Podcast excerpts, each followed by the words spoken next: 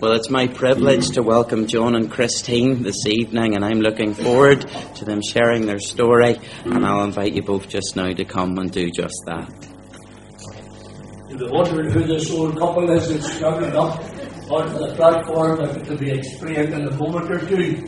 But let me say it's a great privilege for Christine and I to come along tonight and just to simply sit with you and share something about our journey of faith, how we get saved, how the Lord has led us and kept us, and how that He has brought us through certain situations in life. And I hope that in some measure maybe that will be helpful to some of you who are sitting here this evening.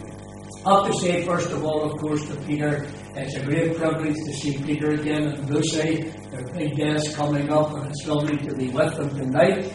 And uh, so many people from the church said to me this morning, make sure you tell Peter I'm thinking about him and I'm praying for him. So rather than go through all of those people, Peter, I'll just say it on behalf of the church. Just a few verses I want to read to you for a moment, and you'll see why in a moment or two. I want to read just a few verses in John 14, and this will set for me my testimony. John 14, verse 1 says, let not your heart be troubled. You believe in God, believe also in me. In my Father's house are many mansions. If it were not so, I would have told you. I go to prepare a place for you, and if I go and prepare a place for you, I will come again and receive you unto myself, that where I am, there ye may be also. Whither I go ye know, and the way ye know. Thomas said unto him, Lord, we know not whither thou goest, and how can we know the way? Jesus said unto him, I am the way, the truth, and the life. No man cometh unto the Father but by me. Many years ago, I was born and brought up in Cookstown. I often refer to Cookstown as God's own country, but that's where I came from, and uh, I was brought up in a home a home where there were six of us as children, just five now, and a sister died very suddenly just a couple of years ago. And although we were brought up in a good home, it was by no means a Christian home. I suppose it was a religious home. My father was involved in various aspects of the life of the church that we were brought up in. But I can honestly say I didn't ever hear the gospel being preached as a child. The first time I heard the gospel was actually sitting way over in a, a field before the houses were built in Rush in Cookstown where we were brought up. And I remember two men coming out from the local Baptist church and they came out with what was called the Wordless Book. And I remember sitting on the grass listening to these men explaining to us the way of salvation. So I heard that as a young child, I don't think there ever was a time when I didn't realize that I was a sinner in the sight of God. Christine, tell us something about your background and family. Um, well, I was, um, my parents were farmers, so I was brought up in a farming community in South King Moneymore, Cookstown, Joe Carriageway. Um, and as children, um, we were sent very briefly to Sunday school, uh, Presbyterian church, we went to the church in the morning, and that was it. We didn't, we go to any meeting, our meetings. Um, and I suppose as children, um, we had a very happy, carefree uh, childhood. Uh, or my father always instilled a very strong ethic in every one of us.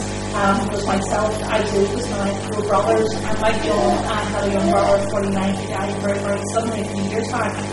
Um, but as children grow up, we always have these jobs to do, and it's something I've always said. If you grow up in the country, there's something so special, and never take it for granted. Um, there's just something so wonderful growing up, uh, whether it's a farm or out in the countryside, uh, God's creation and everything's there, so uh, we're very appreciative of that.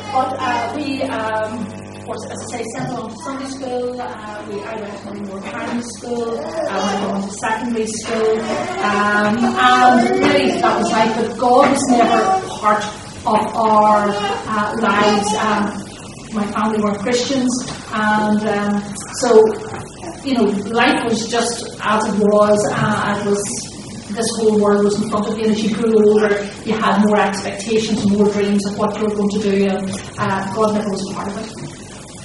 I told Christy if she was on too long, I'd stop her. But I'm not had to do that yet, that's the first one. But no, the two of us then, that's sort of our background. Um, I was always sent along to Sunday school on a Sunday afternoon to Cookstown Baptist Church. And I have a number of men, some of them are in the glory today, who actually taught me in Sunday school the times that I actually stayed in for Sunday school. Most of the time, Hugh Sloan sent me outside and I waited to get the bus home. But I realised at that stage that there was a God, I was a sinner, and I needed a Saviour. But whenever you're growing up, you know, you get through the secondary school age, any thought of God, things like that just disappear from your mind. I was brought up in the world of pipe bands and flute bands, and um, that really was my life for a number of years. I, along with four other fellows, started the Sons of William flute band in Cookstown. I say that right to shame, that's what I was doing in those days. That was my life. Uh, apart from that, I played hockey and various things as I was growing up, of course, in life. But this was all a life I had before I met Christine. So let me tell you how then from there I became a Christian. I remember as I was growing up, there were a number of things that happened to me, and I knew now that I didn't know then that God had been speaking to me. I remember how on one occasion playing uh, hockey, we were coming out to be through Twin one day, and the IRA shot over the top of the car into the police station, and there were four of us all quite a good size lying on the floor of the Mini, waiting for the gunfire to stop. And I remember we were coming back from a hockey match in Antrim, and we were never, never as pleased when it, started, it stopped, and we moved on in the car we got home to Cookstown. But the very next week we were back for a replay, and I remember on our way home that time, I remember we were going down to the Royal Hotel. That was the thing you did, unfortunately. You played your hockey, the team went down to the hotel, you tried to eat something. And just for some reason, I said to Johnny March, who was actually driving the car, I was sitting in the front seat, the passenger side, and I uh, said, Johnny, I don't want to go down. Stop the car, I'm going home, I'm going to get a shower and change, and then I'll come down. So there's a fellow in the back seat, two boys in fact who'd been with us the previous week as well. One of them now is a nurse over in Australia. The other fellow, he got into the front seat where I'd been sitting. Me and the other fellow made our way up. It's just a very short walk up to where we lived in Monrush. And then somebody came within a matter of minutes really and knocked the door and said to me, Did you hear about the shooting? I said, No, was there a shooting? And he said, Yes, there was a shooting. And then he turned around and he mentioned the two men by name, and they had been shot. One of them had been shot, the other was grazed, and two policemen were shot, one of whom actually lost a leg as a result of the shooting. And the fellow who was shot was actually the fellow that got into my seat that day when I got out of the car. You know, sometimes God speaks to you and you don't really listen. The time passed a little bit. I was playing with a pipe band, loved the pipe band, and we were playing on a Remembrance Sunday. And I remember we out at the Coke, we played a drummer's call and everything at the Cenotaph, and we came back in again to Cookstown, and again we, we, we did the drummer's call, and all of those things had passed, and whenever we were finished, with the parade. We all went back into the British Legion in Cookstown, which was just next door to the local Baptist church.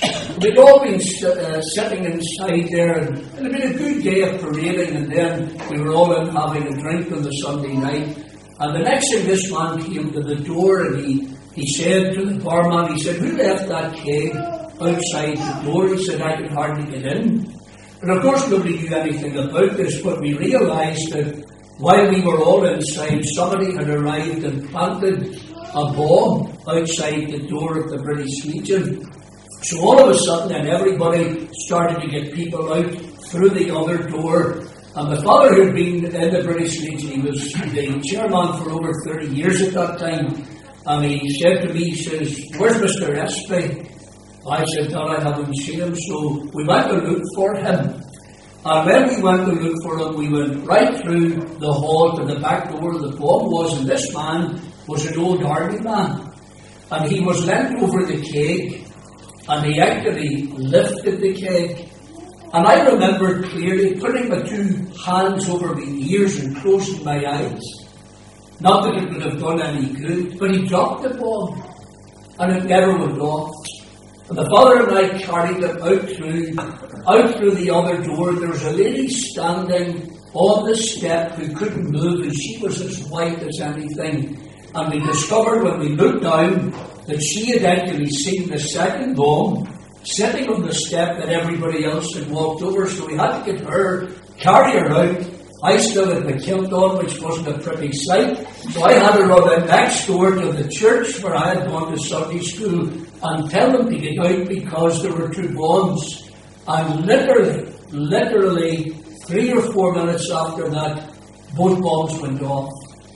And I remember sitting, shaking with the noise of the bombs, yet never thought once about my soul. Involved in another bomb over a Glengellan coming from another high band practice. And then, of course, my brother got saved, and he had been with you and I with Terman and Ulsterism. He was a white man, and he could see it.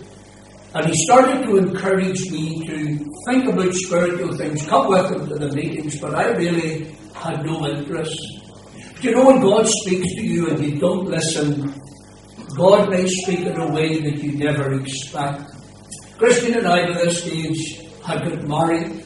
Our first child came along. The little girl's name was Karen.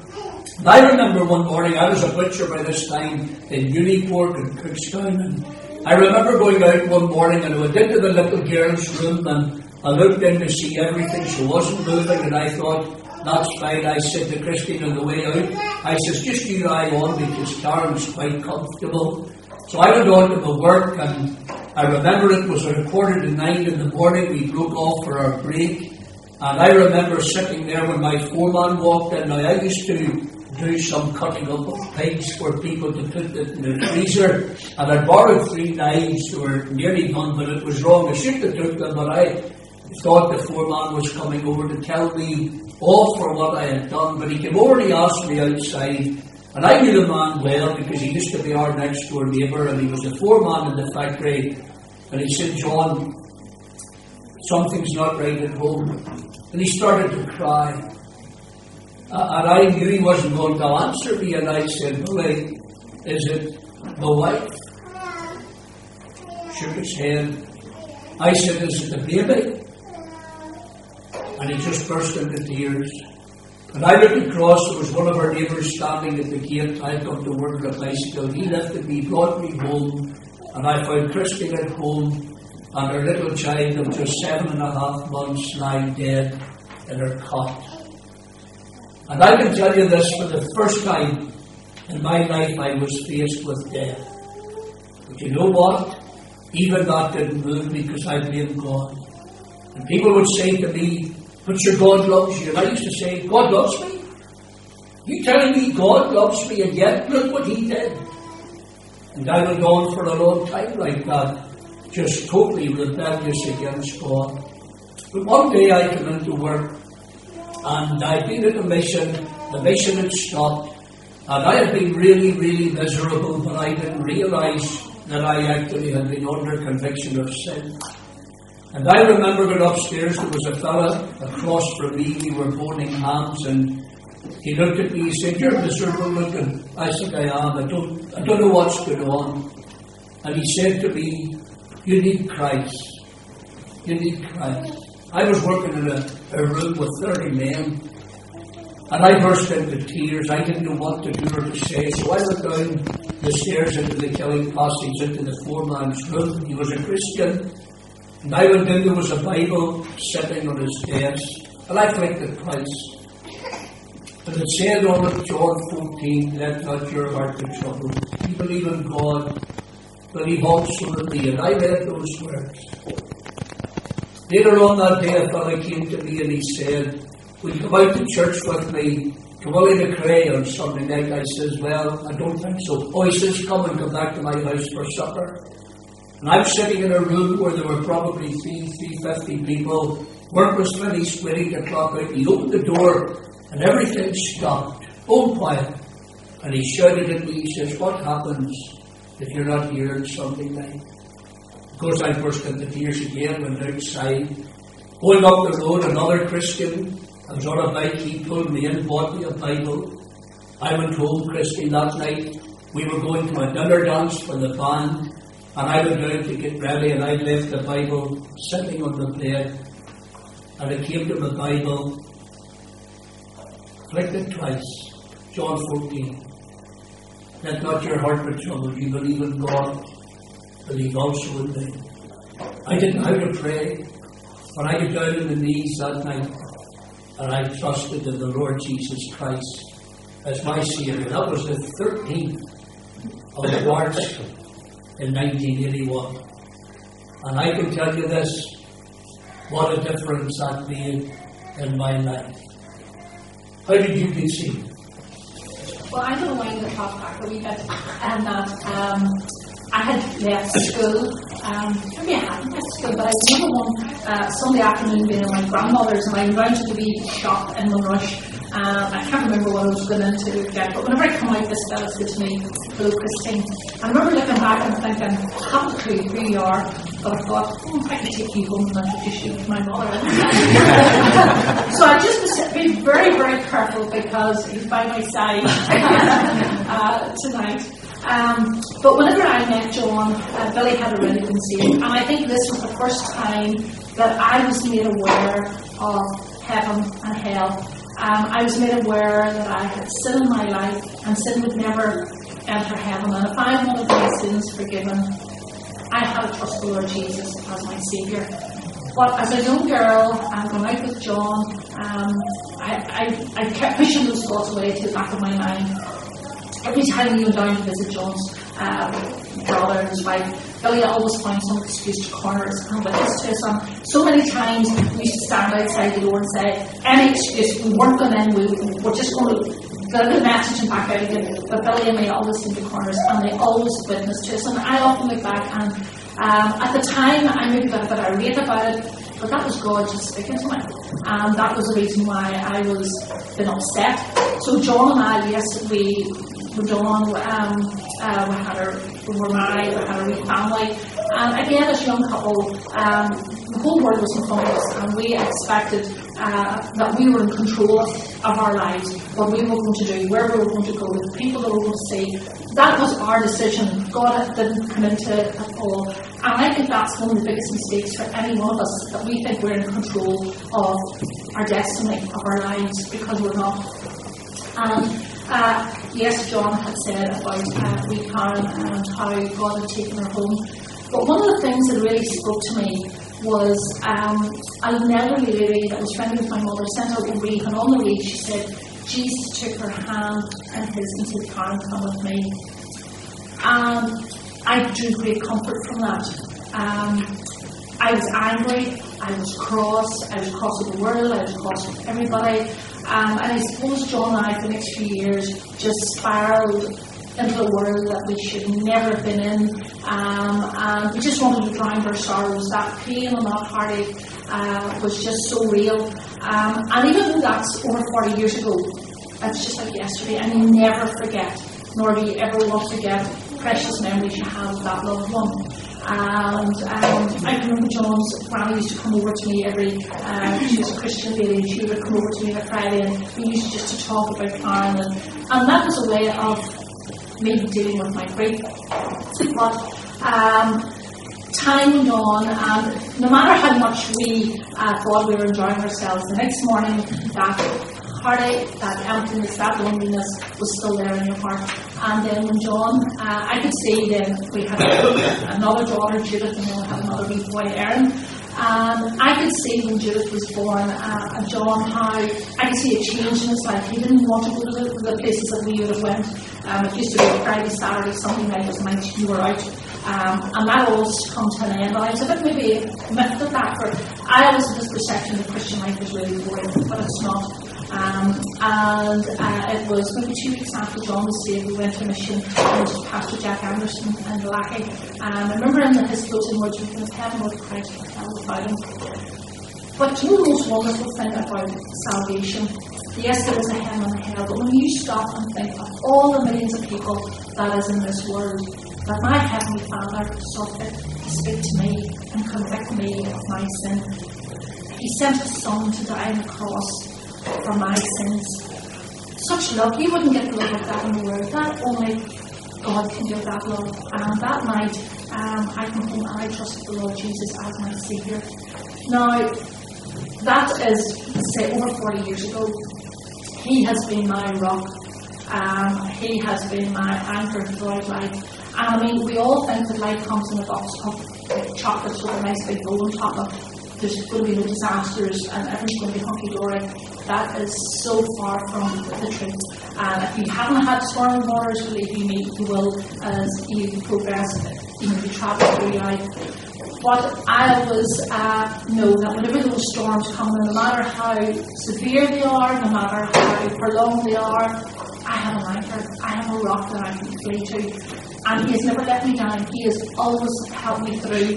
And there have been times where you just think, oh, I can't get out of bed morning. I just want to over my head and say, forget it, I've had enough. And yes, we're allowed to do that. But then He says, hold on, listen. This is a new day. It's time to get with your king. It's time to get out, uh, out of bed and face the world. And I don't know about you, but I, if I find myself in a sticky situation, I'm going to share a wee thought. John, whenever, um, well, Bible college is a prime example. Whenever he went to Bible college, I mean, I wasn't working, I had two small babies. Um, I can remember uh, the week before John was to go into college, um, he was supposed to get a grant and he was denied that grant. And I remember sitting thinking, all we have to survive on is my family allowance and a week's pay. And I remember sitting, Lord, I'm going to uh, watch my family allowance. I'll get my milk from my mum if they were farmers, and I'll get my eggs from her, and I'll get maybe some meat for daddy, and then we'll always butchered uh, an animal. And I was busy trying to work out um, life and how I was going to cope with all of this and how we were going to survive. And I remember one, the Monday morning, um, I was sitting in tears and I thought, Lord, how are we going to do this? And our doorbell rang and it was Pastor Chambers. And he came in and you know whenever, you know, something's in your reputation, you go, how are you? You know, you put this facade on. And uh, I remember her coming in and he to and he said, you know, he says, I was down in town today and there was a lady, and the Lord has really blessed her, and he wants, she's given me uh, money here, and I want to give this, she wanted to go to Ian John. And um, at that stage, that was over 40 years ago, that was like 250 pounds, I think it was. I was just blown away. I just could not understand, and I just thought, Lord, you, you know everything about us. You know our brain needs. And I can say, over those three years, he supplied our needs, not my wants, but everything. I never starved. I never ran out of coal. I to feed my children, and we survived. Um, uh, Pastor Chambers, we were in Cookstown Church, and he was just like our spiritual father. I had a Marlon, uh, they always give us great counsel and wise counsel all over the years. Um, and then the Lord took us to That's normal. and the Lord took us to Kilrea, and it's lovely to see Desmond well here, and uh, they can look back on many happy times. Hopefully they can. Um, we were in Kilrea, and we had uh, young married couples, and we used to have some great nights up on the manse. And, um, you know, so that's where the Lord Yeah, and then after we went, keeping an eye on Peter, after we went to Kilrea, we moved up to Armagh, and I was in Armagh Church sort of into the ninth year, and we were a wee bit unsettled. I'd been out part time with um, the Slavic Gospel Association in Eastern Europe, and then we were at a meeting one day. Christine and I knew that ten pegs were sort of being loosened, but we didn't know what God was doing with us. And then we went out to meet one night when the uh, representative of SGA was there. And he said these words. He said, "If we don't get Bible teachers, we're going to have to close five Bible schools in Eastern Europe." And Christian had gone on a home that night before me, and I came up and I'd been thinking about this and praying about the Lord's will. And then I walked into the kitchen, Christine says to me, That's something you could do. I said it might be, but It needs to be the Lord's will. And we prayed about that. I applied to SGA at that time, and my health hadn't been great. And one day I got a phone call, and the man that was I had spoken to says to me, he says, the counsellor here, and he says, they've asked me to speak to you, your health's not great. I says, no, at times it's not. He said, well, he says, we were just wondering why you're still alive. And I said, don't you worry about that if you're happy for me to come. So it ended up that I think they felt that they would see how it would go really. So I went to the SGA and uh, already had a back operation at that stage. I was at three. But I remember just after my second back operation, I was with the mission at the time. And uh, I got it done and came home two days before Christmas. And I was sitting on a chair, couldn't move, got depressed, couldn't read, couldn't pray. And I remember that was all over the Christmas period. It was absolutely terrible. And the doctor, who was my own doctor, came out to see me and he said to me, he says, Look, John, I said, Look, before you start then, can I go back to my work? And that was, of course, Eastern Europe. And he said to me, John, you'll never be back at Eastern Europe or any kind of work. He says, we hope to get you walking. And that really, really struck me really badly. And I thought, what? So that was on my mind. I, I just couldn't come to terms. I loved Eastern Europe. I loved the people. I loved going out to the Bible schools. But that's the way it was. And I remember I hadn't lifted my Bible for a good while. Couldn't pray. Just this was a burden for me. I couldn't get over. And then the first of a new month. In fact, it was the first day of the new year. And for some reason, I said, Christy, would you go and get me the Bible? And she went and brought in the Bible and I opened the Bible. And of course, the daily notes, 1st of January, and the heading said, I haven't finished with you yet. And I remember that day just bursting into tears. And just for me, that was what I had been longing for. Didn't know that way ahead what would it mean or anything else. But I knew that the Lord still had something for me to do. So of course when I'd gone the first time to Eastern Europe, they had said to me, would you take on East European Director? I said, I'd love to do that, but I'll have to talk about it, we'll pray about it. And we were coming home actually from uh, Eastbourne at the time from the conference. And I was full of it, and I was telling Christine what I was going to do, and we stopped about an hour's driving to get out for a cup of coffee, and I couldn't get out of the car. And uh, I knew something was wrong. We hadn't even got down as far as the boat, and it ended up that I just couldn't move. So we ended up then getting another back operation, and uh, SGA had to be put behind me. And I thought, well, what am I going to do? So there was a church more local where we lived at the time came and said to me, would you come and give us your time and do some work with us? I said, look, my back's bad. It has taken me six months to actually walk to the village. I said, I don't know, it could be two weeks, four weeks. So I went to to help them out and stayed four and a half years. And no children's stuff, no youth work, no ladies, nothing. But we got all that going over that period of time, and then God moved us on. Ended up in the Iron Hall, there's some Iron Hall folk here tonight as well, and we had a good time there. Thoroughly enjoyed it, but Banbridge, where we are now, has been through a bit of a difficult time, and uh, the Lord spoke to us about this, and out of the blue, a man phoned me and asked us would we come to Banbridge, and I said, well, look, come and see me. So he came and saw me, and Christian and I decided to pray about that because I was sort of thinking, it's too local, not the right time, but God made it abundantly clear that it was the right time, and we did go, uh, and that's where we are at the moment, and I suppose that's where I'll be to retire. And during the time I was there, I had Peter for two years, and that was an absolute blessing.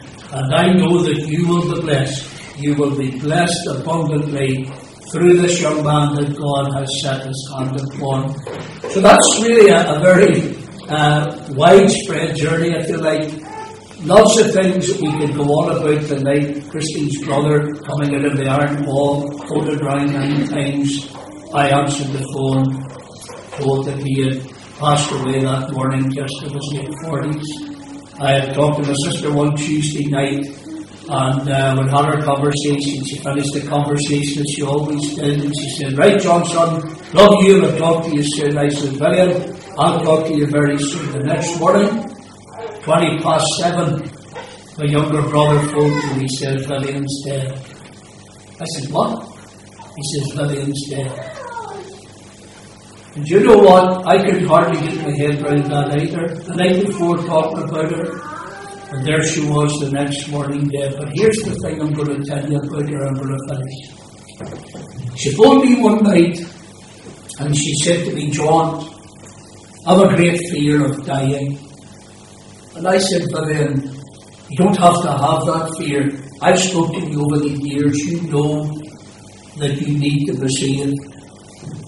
If you know Christ as your Saviour, Vivian, um, you don't have to worry about anything in particular dying. And I talked to her, and she said, That's all right, son, that's all right. And about five or six weeks had passed, and she phoned me one day and she says, John, I've no fear of dying now. She says, I did what you told me. And she said, I have no fear of dying. Within a few weeks, she was out into eternity, took a shower, sat down, slept away. Folks, you know something? We can talk all night about testimonies and how God leads us and how God blesses us and what God provides. And all of those things are vitally important. But you know the most important thing of all? You see when God speaks to you, don't put it off. See when God challenges you about your soul, do something about it. Don't wait until another time because you might not have another time.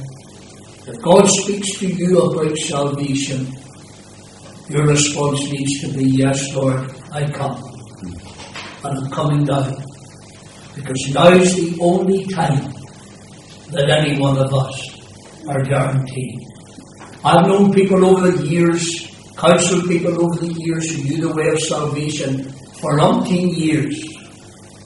And I buried them unsaved because they didn't trust Christ. Not saved tonight, I encourage you to do that. Thanks for having us, and you're finished. Just one more, I want to No, shut up. Because Peter and John, this was all done and arranged, and I was just told I was doing it. So they say I have to get a wee word with just to make sure that, you know, you're not roped into these things. yeah,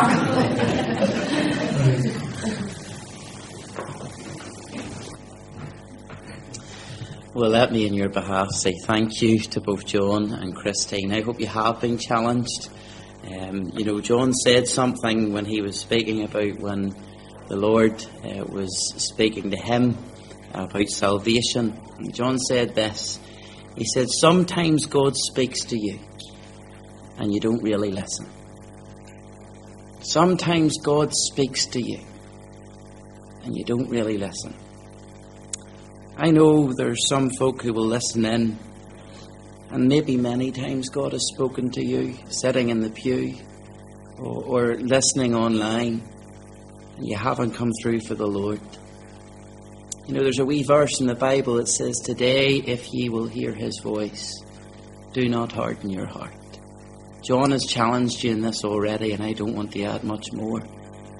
But if God is speaking to you, do not delay because no man knows what a day will bring forth. We're not guaranteed tomorrow, we're only guaranteed right now. So make sure, make sure you know where you'll spend eternity if you don't make it to the pillow tonight.